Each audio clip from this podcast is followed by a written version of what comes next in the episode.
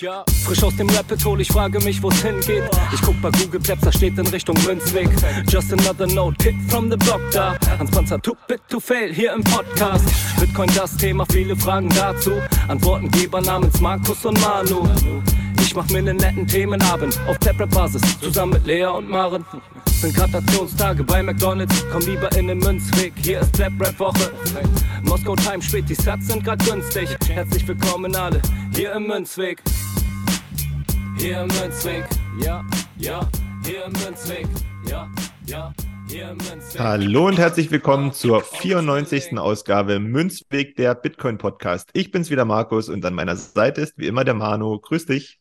Hallo, Servus. Wie geht's, wie steht's? Geht gut, steht gut. Alles nimmt seine gewünschten Bahn. Nicht alles, aber der Großteil. Deswegen möchte ich heute mal nicht meckern. Ich genieße das Wetter, super schön, habe sogar schon ein bisschen Farbe bekommen beim Spazierengehen. Das freut mich. Ähm, ich treibe es aber nicht auf die Spitze, sondern ich mache das Stück für Stück jeden Tag ein, zwei Stündchen raus und ganz sanft bräunen, ja, damit ich nicht verbrenne. Bin ja eher so äh, im Verbrennungsrisiko, was mein Hauttyp anbelangt. Deswegen alles ganz, ganz entspannt. Wie sieht's bei dir aus? Ja, bisschen, weiß nicht, schlecht geschlafen heute. Nicht die beste Stimmung. Ähm, aber natürlich äh, du und der Podcast ähm, erhellen alles wieder. Und der Blick in den Mempool äh, geht, lässt meine, mein Gemüt auch ein bisschen aufhellen. Ähm, denn ich habe die Blockzeit für uns, das ist die 792358. Kann ich bestätigen.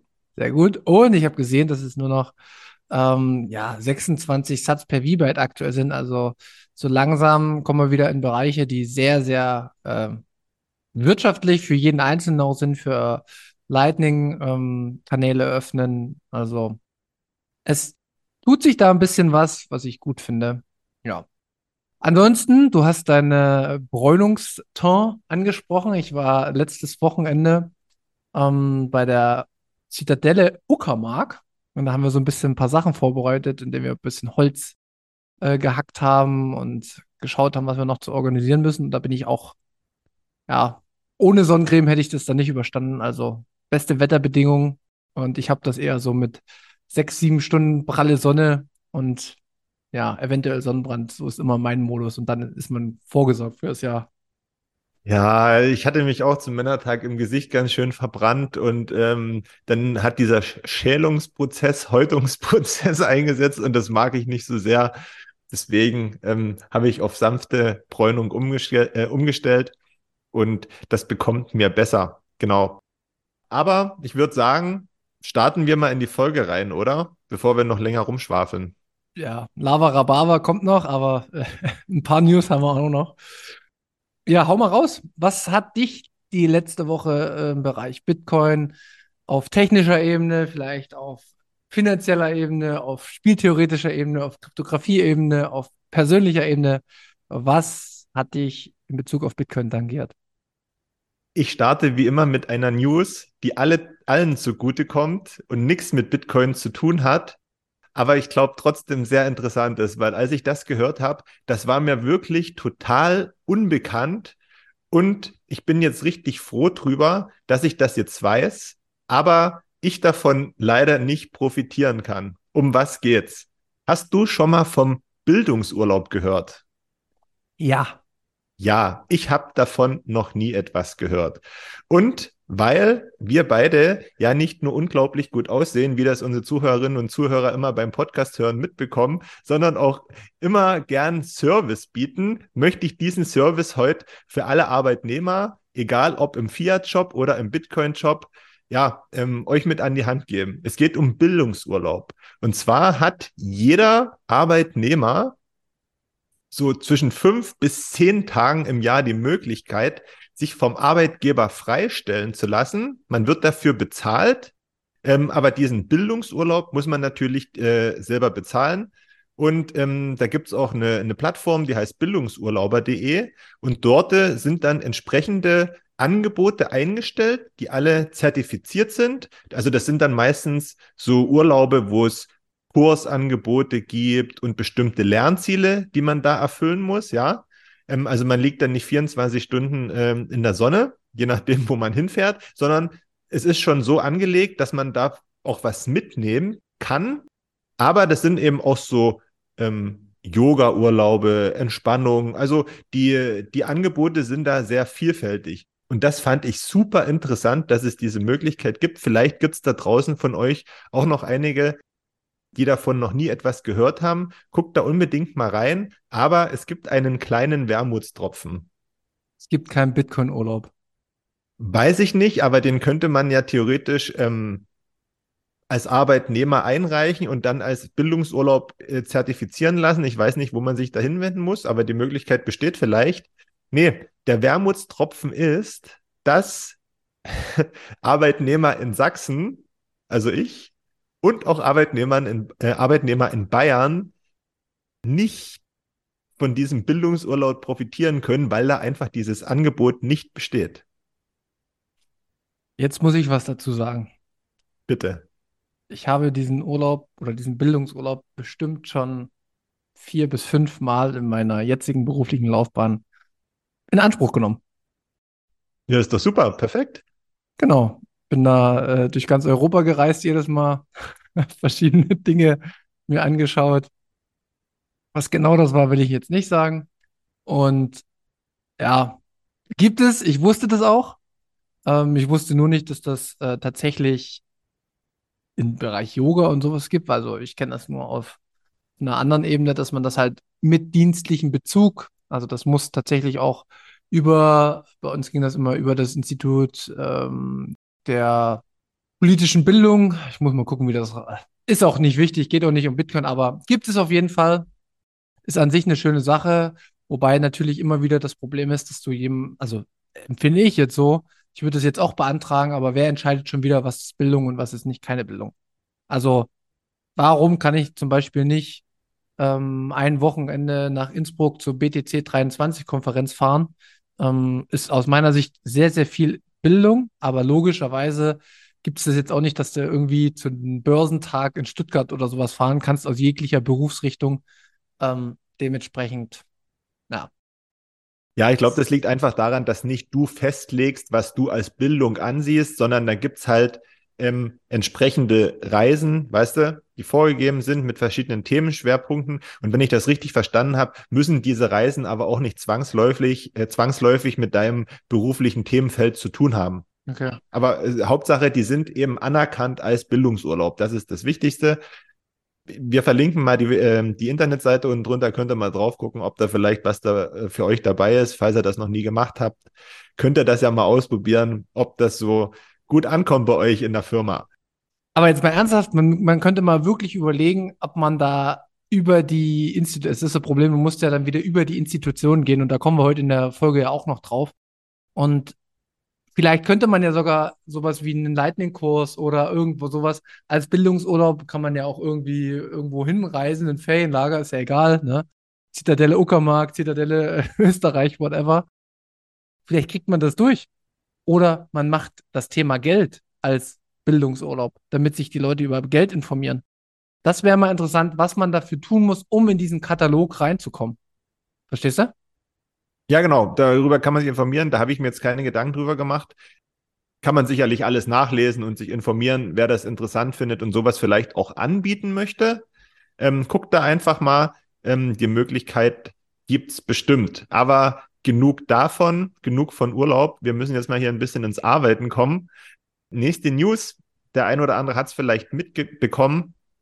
Shift Crypto, der Hersteller der Bitbox, hat sich umgenannt, umbenannt ich habe heute schon wieder Sprachfindungsstörung. Und zwar ist die Umbenennung wie folgt: von Shift Crypto zu Bitbox. also, wenn ihr jetzt auf die verschiedenen Kanäle des Unternehmens guckt, sei es im Shop, Domains, im Social Media oder E-Mail-Adresse, ähm, Shift Crypto ist in zu Bitbox geworden.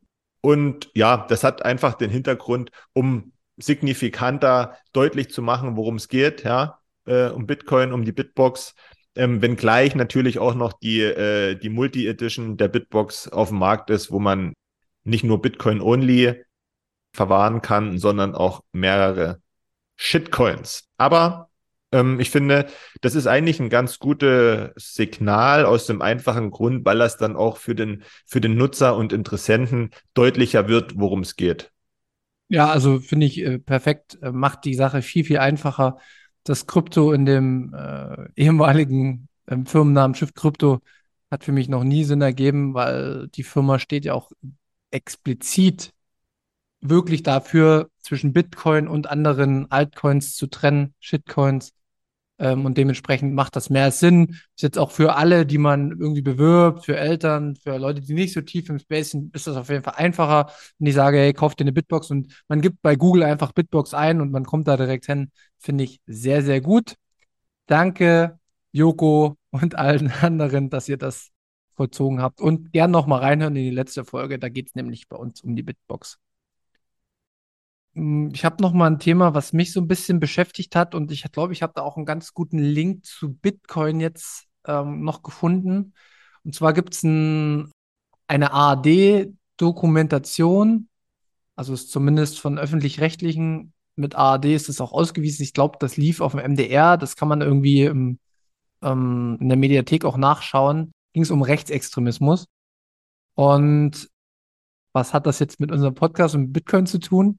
In dieser Dokumentation wurde ein, wie soll ich denn das sagen, ein Guide ausgegeben, wie man Rechtsextreme auf Social Media, also bei Twitter, bei Telegram und TikTok und whatever erkennen kann, und zwar anhand der Emojis. Und als ich das so gelesen habe, habe ich erkannt, dass ich jetzt quasi auf die rote Liste von der ARD kommen müsste, weil ich des Öfteren in der Vergangenheit schon mal den, das Frosch-Symbol verwendet habe. Ich habe auch schon des Öfteren Clown-Symbol verwendet. Wir haben das sogar schon öfter hier in unserem Podcast erwähnt, dass wir bestimmte politische Entscheidungen als Clown-Show betiteln. Kann man sich nochmal gucken, wir verlinken das nochmal. Äh, was, warum bringe ich das hier rein? Weil ich einfach mal aufzeigen möchte, was wir jede Woche eigentlich ja sagen, dass wir uns in einer komischen Welt befinden. Weil ich habe dafür auch noch mal äh, bei, bei Twitter geschaut. Wir reden hier ganz, ganz häufig über, ja, in China ist so schlimm und die haben ein Social Scoring System und die haben jetzt eine digitale Zentralbankwährung, wo die Leute blockieren können über WeChat oder wie das da heißt. Und weißt du, was die gemacht haben auch?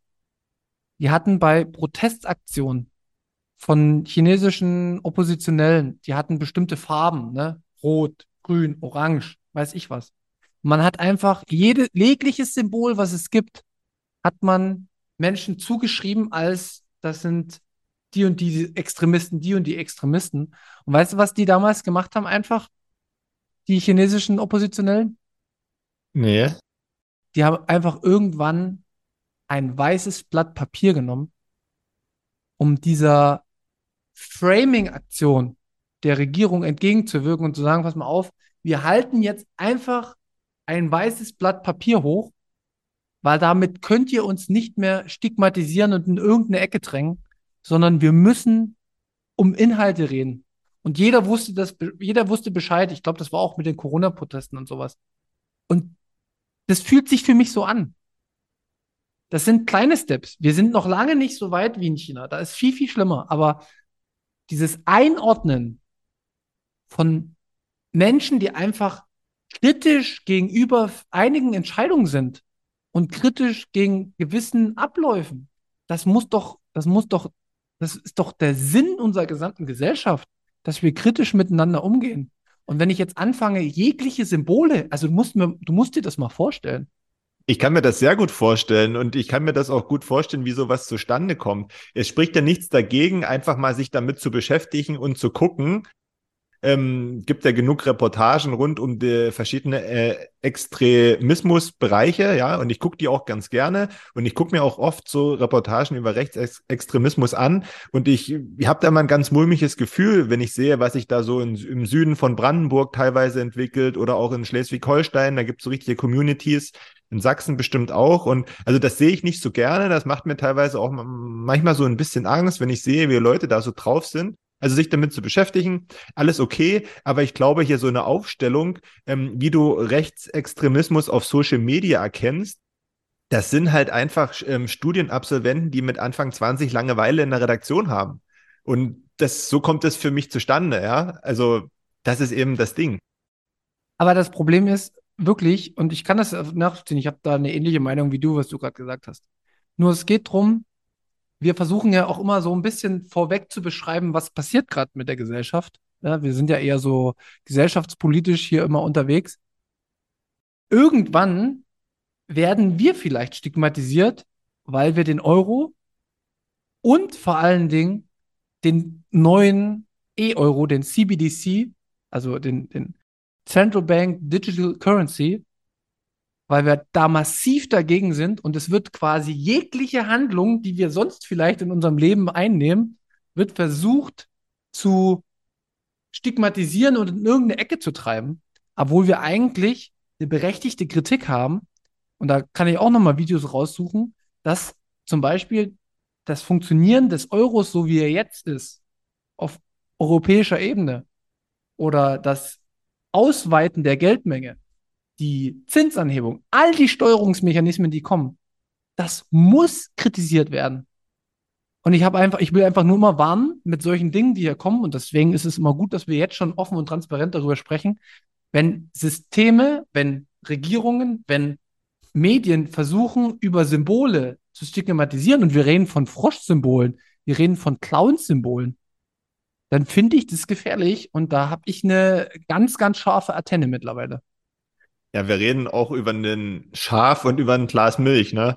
Also, das ist kein Spaß, das ist so, das ist auf dieser Liste drauf. Und wie gesagt, also ich glaube, das sind, ich nehme mir das auch gar nicht übel, weil, wie gesagt, in solchen Redaktionen sitzen auch ganz viele junge Leute, die haben vielleicht auch noch nicht so viel kennengelernt, die sind auch sehr schnell beeinflusst von, von, von dem, mit dem sie sich umgeben, ja, denken vielleicht noch wenig nach über bestimmte Sachen, gerade auch ähm, Geld, digitale Zentralbankwährung und alles das, was damit einherspielt, worüber wir hier reden, müssen wir uns nichts vormachen, ist auch ein, ein schwieriges Thema, ne? Und junge Leute sind oftmals nicht so richtig bereit und interessiert an solchen Themen und deswegen kommt halt auch so, kann halt sowas auch dann zustande kommen. Also es ist gut, dass wir das hier besprechen und du hast auch völlig recht, dass dann irgendwann mal so eine Stigmatisierung in, in unsere Richtung, also unsere Richtung heißt vielleicht Bitcoiner oder Kritiker des Geldsystems kommt, ja, weil das nicht gewünscht ist.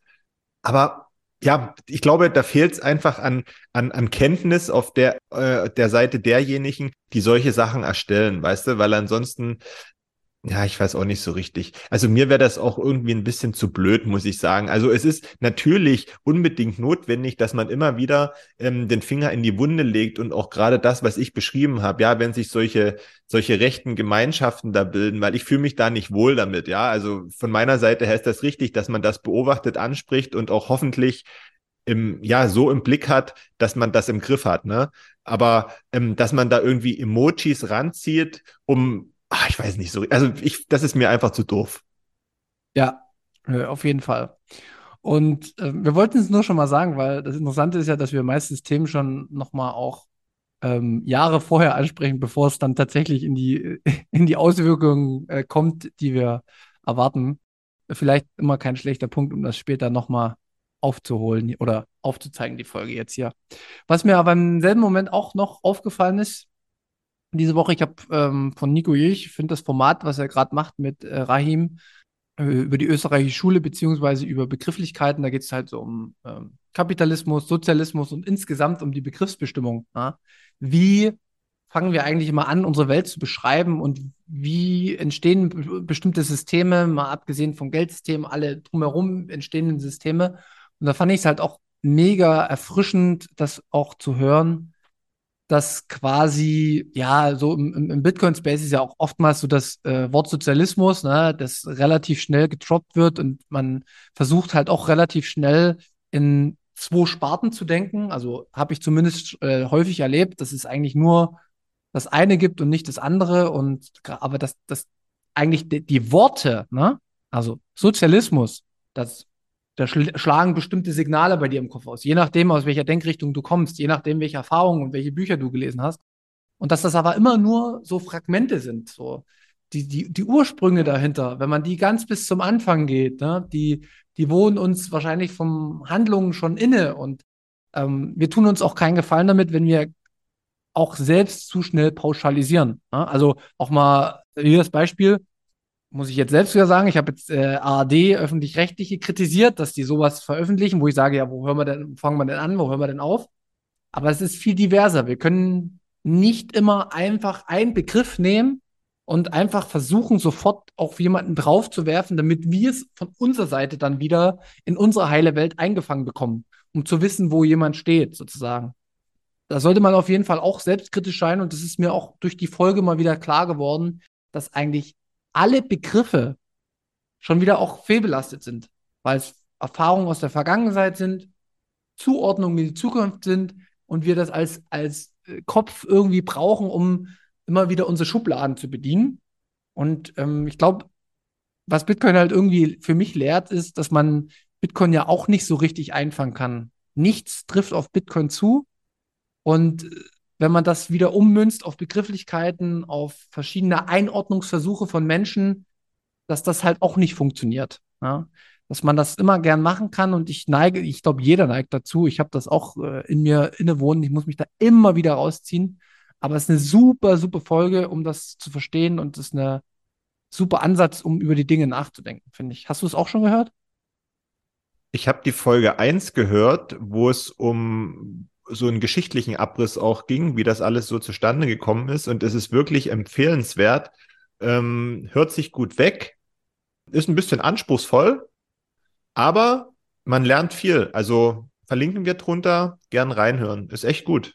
Genau, ich habe jetzt auch nochmal explizit von der zweiten Folge gesprochen, weil da geht es wirklich nochmal tief so in diese Begriffsbestimmung äh, über den Sozialismus rein. Ähm, fand ich super, super spannend. Das äh, hat mich wirklich rausgeholt aus meiner Denkbubble und mal wieder auf mich drauf äh, gucken lassen in meine ganzen Versuchen, die Welt einzuordnen. Und man muss natürlich aber nebenbei sagen, dass Rahim den am schwierigsten auszusprechenden Nachnamen der Welt hat. Deswegen nennen wir ihn auch hier liebevoll Rahim und nicht, keine Ahnung, wie man das ausspricht. genau. Ja. Gut. Hast du noch ein Thema? Ich habe kein News-Thema mehr, nee. Dann würde ich mal wieder ein Thema raufholen, was immer mehr Fahrt aufnimmt, was wir in der Vergangenheit sehr häufig besprochen haben. Nächste Woche findet von Montag bis die, äh, Mittwoch, also ihr hört jetzt die Folge am Sonntag, also morgen, und die äh, folgenden Tage findet die Republika in Berlin statt, wo es um das Thema Cash geht. Äh, wir haben das mehrfach besprochen, das Thema so gut wie keine große Stellung einnimmt, was für mich für so eine Konferenz wo es um digitale Gesellschaft und Cash geht, irgendwie krass ist, wo ich mir aber, wo ich mir tatsächlich die Frage stelle, wie kommt dann so ein Themenschwerpunkt zustande ohne Bitcoin? Und ja, ich habe ja gesagt, dass ich da jetzt nicht auf die Republika gehen werde, sondern mich da vorn hinstellen, äh, die Anmeldungsprozesse laufen, mal gucken. Ähm, werde vielleicht im Nachgang dann vielleicht ein bisschen was auf Twitter sehen. Schauen wir mal. Aber in dem Zuge wollte ich auch nochmal mit dir heute einen Übergang finden zum Hauptthema, ähm, weil es wird schon im Großteil auf dieser Konferenz um den digitalen Euro gehen, beziehungsweise um Central Bank Digital Currencies. Und ich habe jetzt auch gesehen, dass der, na, Eva ähm, von 21 äh, 1 Million Satoshis da für, ähm, wie heißt denn der Kanal? Heißt der so? Eine Million Satoshi heißt der eine Million Satoshi, auch über das Thema gesprochen hat. Ähm, ich habe es nicht äh, komplett gesehen, aber mir sind da so ein bisschen zu Ohren gekommen, dass ja der digitale Euro beziehungsweise diese Dystopie der CBDCs zu gut weggekommen sind und ich möchte einfach heute nochmal mit dir drüber sprechen, warum eigentlich nicht mehr negativ beziehungsweise kritische Auseinandersetzung zu dem Thema kommt wollte nur noch einfügen, dass Maurice Höfgen auch ein Sprecher ist bei der Republika. Cool, ne? Ja, das sind einige äh, Tante und weiß ich wer alle. Ja. Also man merkt die, halt. Schaffen es alle, alle, alle mit Lobby schaffen es. Ja, das ist ja das Problem. Ich hab's, ich werde vielleicht noch einen Tweet machen. Also wenn du Geld hast, wenn du äh, in der Bubble bei denen drin bist, bei netzpolitik.org, die jetzt auch irgendwie einen Artikel gegen Bitcoin quasi oder immer wieder äh, Bitcoin überhaupt nicht richtig zu fassen bekommen, gar nicht richtig erläutern können, was Bitcoin tatsächlich ist, dann hast du keine Chance, da eine Stimme zu sein. Das ist für mich ein Punkt, den ich heute auf jeden Fall nochmal als Hauptthema anbringen möchte. Weil die Menschen müssen verstehen, dass es, dass wir das nicht haben können. Weil wenn wir das haben, ist es zu spät. Also das Ding muss vorher verhindert werden. Ja, meinst du, die Chancen stehen gut, dass das vorher verhindert wird? Also ich denke, dass das, ich weiß gar nicht so richtig, wann soll das kommen? 2026, 2027 oder so? Irgendwie in einem Dreh, ne? Ähm, ich denke ja, da wir ja in, in Deutschland leben und da alles ein bisschen äh, länger dauert, wenn irgendwelche großen Projekte äh, auf dem Plan stehen, dass das bis dahin sicherlich nicht total ausgereift sein wird.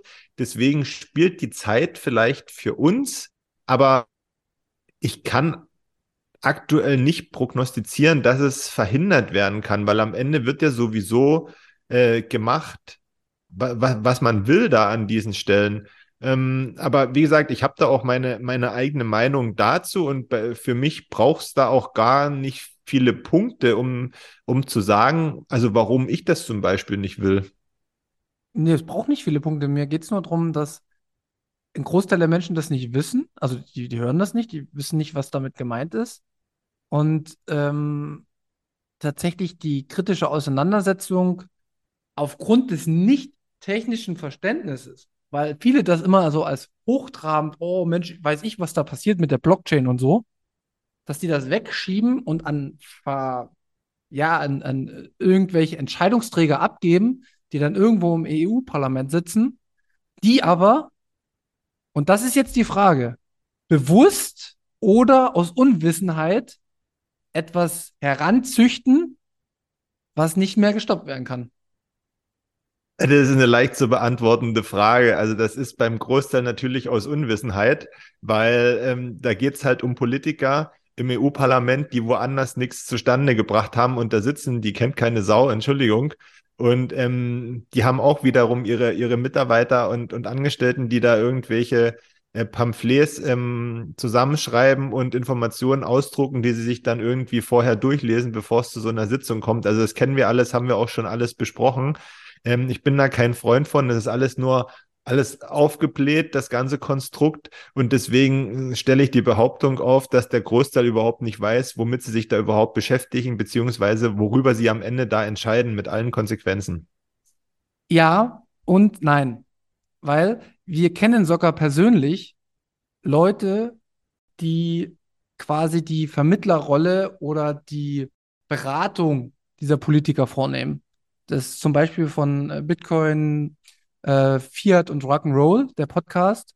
Der Jonas, den wollte ich auch schon einladen, habe ich auch schon eingeladen, hat aber noch nicht geklappt. Vielleicht klappt es in der Zukunft, vielleicht hört er das. Liebe Grüße, wir werden dich verlinken. Kommt gern mal in unserem Podcast, weil mit ihm habe ich auch drüber gesprochen. Und das Ansinnen dahinter ist, also er hat ja zum großen Teil aus meiner Sicht Bitcoin verstanden, Jonas, aber er bringt trotzdem die Idee des digitalen E-Euros vorwärts mit natürlich den Bestimmungen, dass man datenschutzrechtlich bestimmte Ak Sachen, sage ich mal, mit einpflegen muss. Ansonsten kann es nicht stattfinden. Aber die Frage, die ich mir wirklich stelle, und die konnte mir Jonas auch nicht beantworten. Und wie gesagt, Jonas, verzeih mir, ich hoffe, das äh, bringt dich jetzt dazu, dass du schnellstmöglich bei uns im Podcast kommst. Egal, was wir tun, wenn wir einen zentral geführten Euro haben, digital, wird es eine zentrale Stelle geben, die darüber entscheidet. Die darüber entscheidet, was mit den Daten passiert, die darüber entscheidet, was mit der Menge passiert und die darüber entscheidet, wer das benutzen darf und wer nicht. Und diese drei Punkte, wenn man sich damit aus Bitcoiner Sicht beschäftigt hat, kriegst du niemals weg ohne ein dezentrales Protokoll, wie es Bitcoin ist. Deswegen verstehe ich nicht, warum Energie aufgewandt wird, dieses Projekt nach vorn zu treiben, wo ich eh weiß, es muss Kacke werden. Punkt. Geht nicht anders. aus informationstechnischer Sicht, wenn du weißt, wie Systeme funktionieren, wird es nie funktionieren, dass es dezentral ist. Es wird nie funktionieren, dass du da einen Entscheider hast, der nicht Scheiße baut. Und vielleicht fehlt dann das politische Verständnis, wie sich die Systeme vielleicht in Zukunft auch ändern können. Okay. Aber ich verstehe nicht, warum das selbst Leute, die Bitcoin vermeintlich verstanden haben, noch nehmen. Da gibt es für mich nur zwei Möglichkeiten, warum das so sein kann. Und die wären? Abhängigkeit von Geld, wie wir es bei jedem Produkt machen. Wenn mein Beruf daran hängt, dieses Produkt fortzuentwickeln und ich dadurch Experte bin, habe ich einen Anreiz, dieses Projekt auch nach vorn zu bringen, weil das bringt natürlich mich und meine Expertise. Ist genauso mit den ganzen Fiat-Junkies, den ganzen Bankern. Natürlich halten die an dem System fest, weil sie in ihrem Bereich dann Experten sind. Das ist, ist ganz logisch. Die werden ja bezahlt davon. Also das ist für mich ein Riesenpunkt, dass man nicht ehrlich zu sich selbst ist und ver nicht versteht, dass man eigentlich für Geld sich selbst verkauft und seine Freiheiten in der Zukunft. Und der zweite Punkt ist, dass man halt einfach, und das, das fällt mir jetzt schwer zu sagen, ne? weil ich will, will mich niemals über einen Mensch, Menschen stellen oder auch von der Expertise. Ich kenne mich technisch bei weitem nicht aus, aber wenn ich das gesamte Konstrukt sehe, mit Politik, mit Spieltheorie, mit Kryptographie, wie alles ineinander wirkt, dass es tatsächlich nicht verstanden haben, worum es bei Bitcoin geht. Und dann finde ich es schon fast verwerflich, dass man Bitcoin, also verwerflich nicht, aber die, die Cyberpunks würden sich im Grab umdrehen, insofern sie äh, nicht mehr leben, weil sie noch leben, drehen sie sich wahrscheinlich jetzt um. Ähm, Bitcoin komplett wegentfremdet. Weißt du? Also das ist ja auch, das ist ja auch so, du hast ja äh, völlig recht und da spielen diese ganzen Sachen mit rein, also Erhalt des persönlichen Status quo, ja, das ist ja ganz logisch, aber das nächste ist ja auch nochmal übergeordnet, man möchte doch diese Kontrolle damit über die Menschen haben, man möchte doch bestimmen, wer es haben darf, wer wie viel haben darf und da ist auch schon mein, mein ganz einfacher Punkt, ja, wo ich sage, wenn mir jemand vorschreiben will, wie viel Geld ich wo halten darf und mit wie viel Geld ich maximal irgendwas bezahlen kann. Ja, also wenn festgelegt wird, dass ich maximal, ich weiß gar nicht, wie es gewesen ist, mit 100.000 Euro eine Zahlung vornehmen kann, ja, das möchte ich nicht. Ich möchte auch eine Zahlung über 500.000 Euro vornehmen, wenn ich das will. Und da möchte ich niemanden fragen, wenn das mein Geld ist. Ja, und da ist das für mich schon komplett ein Ausschlussgrund, dass ich sage, ja, CBDC kommt zu mir. Will ich nicht. Nein. Und du hattest vorhin auch noch schon gesagt, ja, okay, da muss einiges in Sachen Datenschutz beachtet werden. Da kann ich auch noch dazu sagen, die meisten Leute, die im Europäischen Parlament sitzen, die kennen sich auch nicht mit der Datenschutzgrundverordnung aus. Das liegt zum einen daran, dass sie sich damit nicht beschäftigen. Zum anderen liegt es daran, dass die Datenschutzgrundverordnung eine hätte, wäre, äh, kann Verordnung ist, die überhaupt nicht ausgereift ist und einfach nur ähm, ja ins Leben gerufen wurde unter dem Motto, ja, hey, wir machen jetzt mal wieder was Neues. Aber das Ding ist überhaupt nicht ausgegoren. Das hatten wir auch schon mit Markus Bücher mal besprochen. Ne? Und ich kenne das selber von Arbeit. Also das ist alles ein riesengroßer Mist. Da bauen Sachen aufeinander auf auf, die überhaupt nicht reif sind, ja? Also, und deswegen, also das ist alles, das wird alles auch ein großes Durcheinander, das kann ich dir versprechen. Ja, okay. Nur, wie gesagt, ich habe immer, das hat man vielleicht auch in den letzten Podcasts gemerkt, ich, ich gucke halt immer von der schlimmstmöglichen Perspektive. Und selbst wenn ein unausgegorenes System irgendwann mal auf die falschen Hände, und vielleicht gibt es die falschen Hände jetzt schon, ne? man kann ja auch sagen, jetzt wird schon extrem viel Schindluder mit unserem äh, Euro getrieben das ist so gefährlich, wo ich nicht einfach sagen kann, naja, das wird ein Riesenchaos. Deswegen, ich will viel lieber mit dieser Folge darauf hinweisen, dass man sich ganz einfach dagegen schützen kann, indem man einfach Bitcoin benutzt und mit Bitcoin irgendwo akzeptiert, weil dann macht man das andere System obsolet. Und man sollte keine Angst haben, mit Satoshis zu bezahlen. Und ich, wie gesagt, Steuer, wichtig, richtig, ja, du sagst, Steuern sind Raub, alles gut. Das ist eine andere Debatte, will ich nicht sagen, aber wegen 10 Euro, die ihr mal benutzt, um mit Bitcoin zu bezahlen, macht ihr euch nicht strafbar in dem Moment, wo ihr das kauft, sondern es geht vielmehr darum, die Freiheit zu erhalten, dass wir ein Alternativsystem haben, was wir jederzeit nutzen können, dezentral in ganz Europa, auf der ganzen Welt und um es von diesem System nicht abhängig zu machen. Darum geht es mir. Und das ist auch so mein innerer Antrieb, warum ich hier jeden auf den Sack gehe, dass der verdammt nochmal Bitcoin akzeptieren soll, weil wenn diese Freiheit verloren geht, ja, dann, dann musst du, dann muss man halt echt ausreisen, ne? Also das ist die Konsequenz. Ja, du musst aber natürlich noch dazu sagen, man macht sich dann nicht selber abhängig davon, sondern du wirst von außen abhängig gemacht. Das ist dann nicht so, als würdest du dir aktiv die Spritze setzen, sondern dir wird die Spritze der Inhalt in, und das Essen gemischt, ja, und du musst dann damit klarkommen. So ist das ja. Genau, ne, es ist ja im Endeffekt, äh, wenn man es mal ganz drastisch sieht, mit dem Euro jetzt auch schon so. Also du hast ja gar keine Möglichkeit, wir haben ja keinen freien Währungswettbewerb wir können, du, also du kannst jetzt zwar den Euro nehmen, aber es ist, es ist noch nicht so, dass du jetzt zum Beispiel sagen könntest, ich möchte jetzt meine Steuern in, Deu in Deutschland mit, äh, mit Bitcoin bezahlen. Das hast du in der Schweiz. Also ist das zum Beispiel schon ein Nachteil, der gegen den Mar freien Markt spricht, der von oben aufgezwungen wird. Und viele verstehen das jetzt noch nicht. Das verstehe ich, weil die Inflation noch nicht so hoch ist und weil die wirtschaftliche Katastrophe vielleicht nie kommt. Ja, ich sehe das auch ein bisschen anders. Ähm, vielleicht wird es aber auch nicht. Ist egal. Mir geht es immer um die Endzeit-Szenarien, auf die sich irgendwie Bitcoiner vorbe äh, vorbereiten. Das macht aus meiner Sicht Sinn und das ist langfristiges Denken, wenn man halt das Problem des Geldes erkannt hat. Und die einzige Möglichkeit, dass die das irgendwie noch am Laufen halten, ist der E-Euro. Und aber dann halt mit massiven Konsequenzen für jeden persönlich. Und das muss gesagt werden. Das darf, das muss eigentlich jeden Tag muss das ähm, in, in, den Nachrichten müsste das kommen. Aber jetzt kann man sich wieder die Frage stellen, wenn ich mir bei der Republika so anschaue, wer der Partner ist, wie viel dort ein Stand kostet, wie viel Geld man dafür bezahlen muss. Das bedeutet, dass von oben wird nichts Gutes kommen. Von oben kommt mehr Kontrolle. Und mehr Kontrolle mag für viele erstmal sein, ja, okay, die Bösen, die Kriminellen. Ja, aber hast du schon mal einen Film gesehen, wo du gedacht hast, das große Imperium und dann gibt es so eine kleine Gruppe, die gegen das große Imperium kämpft. Ne? Ich habe mir schon immer gefragt, ja, sag mal, vielleicht bin ich ja das Imperium mit dem System, in dem wir leben. Vielleicht bin ich ja das Böse. Vielleicht bringe ich das Böse ja zum Vorschein, weil ich mich nicht dafür interessiere und weil ich alles mit mir machen lasse. Verstehst du? Also auch nicht handeln und geschehen lassen ist handeln. Das muss oft ein Schirm.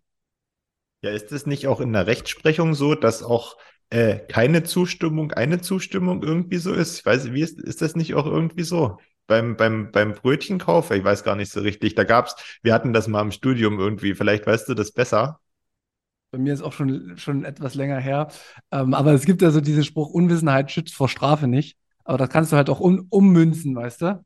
Ja, auf alle Fälle muss man aber deutlich sagen, jetzt egal wie das jetzt ist mit dem, mit dem rechtlichen Rahmen da, ne, Zustimmung hin, Zustimmung her, wenn man nicht dagegen spricht, sondern die Klappe hält, dann ist das zumindest schon mal keine Verneinung. Also ich habe ja immer gesagt, wenn es Bitcoin ist, das verteidige ich mit Worten bis zum allerletzten. Also da ist mir vollkommen egal, wer vor mir steht. Und beim CBD ist aber noch, äh, also beim digitalen Euro, beim CBDC ist es noch ein bisschen schlimmer. Weil das finde ich halt wirklich, da wird eine Zwang, also da, da besteht eine Möglichkeit des Zwangs in unser Leben einzugreifen, was wir, was bisher nicht da gewesen ist. Und wie ich es am Anfang, es zieht sich wie so ein roter Faden durch unsere Folge. Hey, wir haben einen roten Faden in der Folge. Uh. wie ich das gesagt habe. Die chinesischen Oppositionellen hatten irgendwann nur noch die Möglichkeit, ein weißes Blatt Papier zu heben. Deswegen würde mich ehrlich gesagt auch sehr interessieren, ähm, und ich würde mich sehr freuen, wenn Jonas mal äh, in den Podcast kommen könnte, dass wir darüber reden, einfach auch um das, das Ansinnen dieses Konstrukts zu verstehen. Ja. Also ich möchte es, ich möchte es wirklich verstehen, um auch dann zu gucken, okay, hat es vielleicht auch was Gutes, ja, aber das Gute sehe ich aktuell noch nicht. Genau, und, und ähm, ich habe eine Diskussion geführt schon und ich glaube, die wollte ich halt auch mal in unseren Podcast bringen. Und ich ähm, hatte mit ihm auch geschrieben bisher, sind wir ein bisschen aus terminlichen Gründen bisher, aber jetzt habe ich einfach Druck ein bisschen erhöht. Wir werden, wie gesagt, ähm, Jonas verlinken und dann werden wir mal über den digitalen Euro sprechen. Ähm, und wie gesagt, vielleicht sehen wir irgendwas nicht, aber aus meiner bisherigen, und bei dir ist es ja auch so, oder? Aus deiner bisherigen Perspektive, wenn man sich mit Technik beschäftigt hat, wenn man sich mit Geld beschäftigt hat, wenn man sich mit der Problematik einer zentral gesteuerten Geldmenge beschäftigt, beziehungsweise insgesamt mit einer zentralen Steuerung, dann habe ich kein, also da finde ich kein Argument, was irgendeinen irgendein Ansatz hat, da noch irgendwie mitzuentscheiden. Weil egal, wie ich das konstruiere und wenn ich da 5000 Datenschutzparagraphen einbringe, in letzter Instanz ist es korrumpierbar. In letzter Instanz wird jemand das aushebeln können zu seinem Gunsten. Ja, genau, darum geht's. Es, ähm, wir reden hier über Geld, also das ist eine Geschichte von Energie und Zeit, die ich persönlich aufgewendet habe, um was davon zu bekommen, damit ich es wieder eintauschen kann, ja. Ich möchte niemanden, der darüber bestimmt, was ich damit machen kann. So, deswegen, in dem Falle sind aber, ist es ja so ausgelegt, ja, dass ich limitiert werde in meinen Handlungen beim CBDC, ne? Zumindest so, wie ich das bislang verstanden habe. Deswegen ist es interessant, mal zu hören, wie es denn vielleicht tatsächlich sein soll. Ja, das wäre halt das Spannende. Aber so verstehe ich es aktuell, deswegen bin ich dagegen. Was anderes ist es jetzt, wenn wir mal ein Gegenbeispiel nehmen, wenn ich jetzt, ähm, keine Ahnung, mit dem Auto fahre und da steht ein Schild, äh, hier darfst du nicht langfahren aus den und den Gründen. Ja, da fahre ich halt nicht da lang. Ne? Also das ist halt eine Sache, okay, damit komme ich klar. Ne? Da wird zwar auch von oben drüber über mich entschieden, aber das ist halt so. So, wenn ich es mache, muss ich halt mit Konsequenzen leben, ist ja auch so. Aber das ist eben was anderes. Das, das, ähm, das, das schneidet nicht so tief in mein Leben ein. Ja, und das muss man verstehen, das ist ein guter Punkt, den du machst. Das heißt ja nicht, dass es keine Regeln mehr geben wird. Das, ist, das hast du ja gerade gesagt. Sondern es geht halt einfach darum, dass Geld über 50, ach, ich würde sagen 60, 70 Prozent unserer Handlungen beeinflusst. Also, wir hatten es ja auch schon mal besprochen. Du kriegst halt locker leicht, kriegst du hin, eine Zweiklassengesellschaft zu machen. Die einen dürfen mit einem Privatflieger fliegen, die Konten sind offen, die können bezahlen und alles, was unter der normalen Klasse ist, ne, Economy, die fliegen maximal einmal noch im Jahr. Und das kann aber nicht sein. Das ist nicht mein Verständnis von Gerechtigkeit. Weißt du? Also, wenn einer bestimmt, was gerecht ist, dann muss es schon wieder ungerecht sein.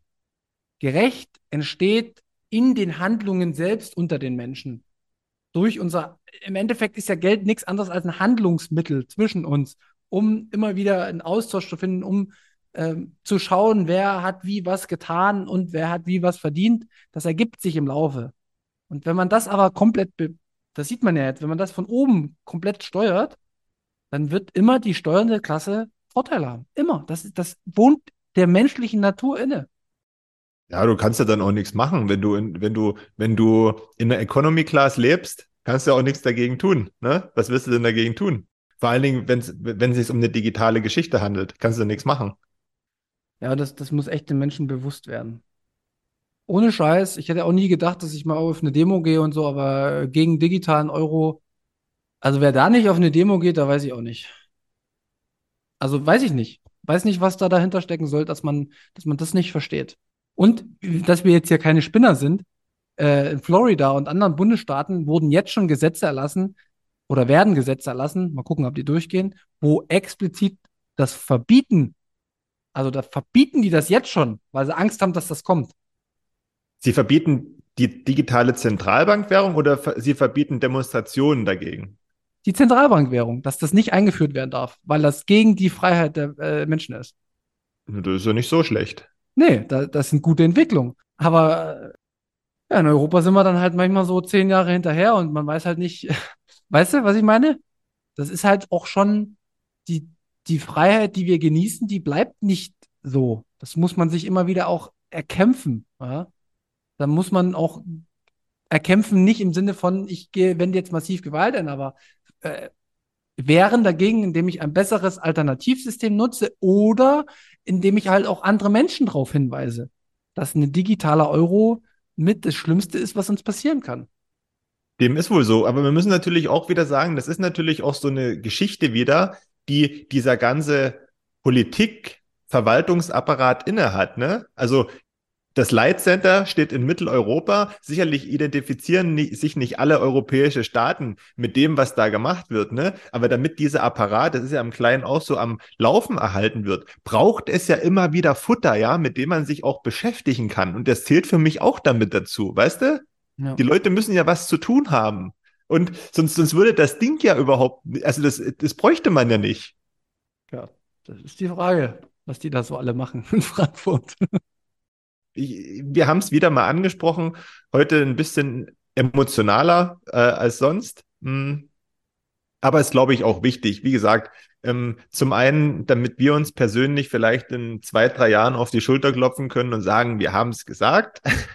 zum ja. anderen, und das ist mir noch viel wichtiger, zum anderen, dass ihr da draußen das gehört habt und ähm, euch da eigene Gedanken dazu machen könnt, ob ihr das wollt oder ob ihr das nicht wollt. Und weiß auch, weil du vorhin auch wieder das Bezahlen angesprochen hast, ne? Ähm, das ist, glaube ich, auch noch eine gute News, wer das noch nicht mitbekommen hat. Es ist natürlich, das muss man zugeben, noch ein bisschen kompliziert und nicht mit einem Klick gemacht, aber äh, Bitrefill hat jetzt zum Beispiel wieder neue Funktionen integriert, dass man in ganz vielen neuen Shops ähm, auch über, ich sage jetzt mal, ja, bewusst über Umwege mit Bitcoin bezahlen kann, aber man kann es. Man kann es. Da gibt's mittlerweile so viele Shops und Supermärkte. Also wer das will, kann eigentlich den Wocheneinkauf in jedem Markt fast ähm, mit Bitcoin bezahlen. Ja? Und das kann man alles tun. Das geht alles. Und äh, wer das will, man muss es eben nur machen. Ich bin ehrlich, ähm, ich mache es aufgrund dieser dieser kleinen Hürde, die da ist, eben, weil man da eben das umwandeln muss und so weiter, mache ich es jetzt nicht, da bin ich auch bequem, ne? dann lege ich halt lieber meinen 50-Euro-Schein auf dem, auf dem Tresen und fertig ist es, ne? Aber zum Beispiel so mit Karte zahlen mache ich nicht mehr. Überhaupt nicht mehr. Ja, das ist gut. Ich muss das jetzt mal wieder machen, aber also perfekt wird man ja nie sein, aber es ist ein guter Hinweis, ähm, dass man sich selbst, wenn man so denkt, doch Mensch, das geht nicht vorwärts, kann man eigentlich jeden Tag irgendwas Gutes tun, indem man das nutzt. Also ganz klar, es gibt eigentlich keine Ausreden mehr. Wenn, dann ist es nur Faulheit, wie in meinem äh, Fall. Die Möglichkeiten sind da, man muss sie einfach wirklich nur nutzen. Genau. Macht es. dann würde ich sagen, dann schließen wir das ab. Wir haben es jetzt besprochen und wir kommen noch mal zu ein paar Ankündigungen. Nicht abschalten. Leas Münzweg, die neue Folge ist draußen von Mittwoch. Wir haben den Andreas zu Gast. Äh, Pleb Coach, ist ein Spitzname, ja, oder unter dem Projekt, was er sich da so zum Ziel gesetzt hat. Und er spricht mit Maren und Lea am Anfang so ein bisschen über den Vergleich Bitcoin und Spiritualität. Kann man das überhaupt zusammenfügen und gemeinsame Punkte finden? Aber noch viel interessanter fand ich dann die Entwicklung des Gesprächs, als es um so unsere menschlichen Verhaltensweisen ging, unsere unsere Gewohnheiten, wie wir geprägt sind und wie wir die vielleicht durchbrechen können und eine, eine positivere Sicht auf die Dinge haben. Also ich fand das wirklich eine sehr schöne Folge. Hört da unbedingt mal rein. Und ähm, weil du vorhin schon gesagt hast, wir haben heute einen roten, roten Faden. Ich greife den roten Faden auch noch mal auf, nämlich die Bitbox. ähm, die Bitbox von Bitbox. Wenn ihr ähm, einen Rabatt auf eure Bitbox 02 Bitcoin Only haben wollt, könnt ihr den Code Münzweg eingeben mit OE und alles groß geschrieben. Da gibt es nämlich 5% Rabatt. Ja, und ansonsten, was haben wir noch? Nichts mehr, oder? Nee, bin zufrieden. Hab jetzt ein bisschen was äh, losgeworden, was ich auf jeden Fall loswerden musste heute äh, weil mir das äh, immer wieder auf der Seele brennt. Und ja, gebt gerne Feedback, ne? Wenn ihr auch denkt, pass mal auf, ihr kleinen Scheißer hier vom Münzweg, ihr denkt hier, äh, seid neunmal klug. Ähm, wir kommen ja mal um die Ecke und ich erzähle dir mal, äh, was mit dem CBDC tatsächlich passiert. Dann bin ich da auch offen für. Also jeder, der jetzt zum Beispiel sagt, ich bin doof und habe irgendwas nicht gesehen, kann gerne zu einem Podcast kommen und kann mir den CBDC, falls Jonas irgendwie es nicht schafft, erklären. Und dann bin ich auch durchaus in der Lage, vielleicht meinen jetzigen Gedankenstand umzuformen. Aber aktuell finde ich, ist es das Schlimmste, was uns überhaupt in Zukunft passieren kann. Ende. Gut, dann sage ich danke, dass wir uns hier wieder getroffen haben. Wir hatten ja im Vorfeld schon einen richtig schönen Deep Talk, das hätte man beinahe auch aufnehmen können, ja. Das ist länger gewesen als die Podcast-Folge. Ähm, danke dafür, danke für deine Zeit, euch da draußen. Danke fürs Zuhören. Wir hören uns dann in der nächsten Woche hoffentlich wieder. liked uns, teilt uns, ähm, macht Werbung, wenn euch das gefällt. Was wir hier machen, wir wiederholen uns, aber es ist uns einfach wichtig. Danke für euer Feedback, das immer wieder eintrudelt. Danke für jeden Sat, der reinkommt. Ja, auf bald. Tschüss.